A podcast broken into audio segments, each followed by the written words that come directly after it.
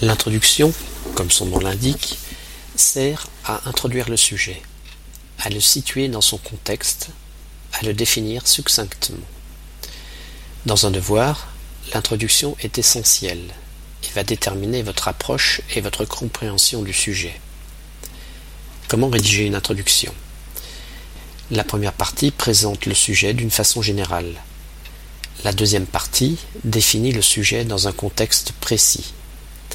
La troisième partie pose la problématique, c'est-à-dire la question que vous allez dégager suite au sujet donné. Vous répondrez à cette question dans votre développement. Cette question permet d'orienter le sujet, de le travailler et d'interpeller le lecteur. Enfin, la dernière partie consiste à annoncer le plan.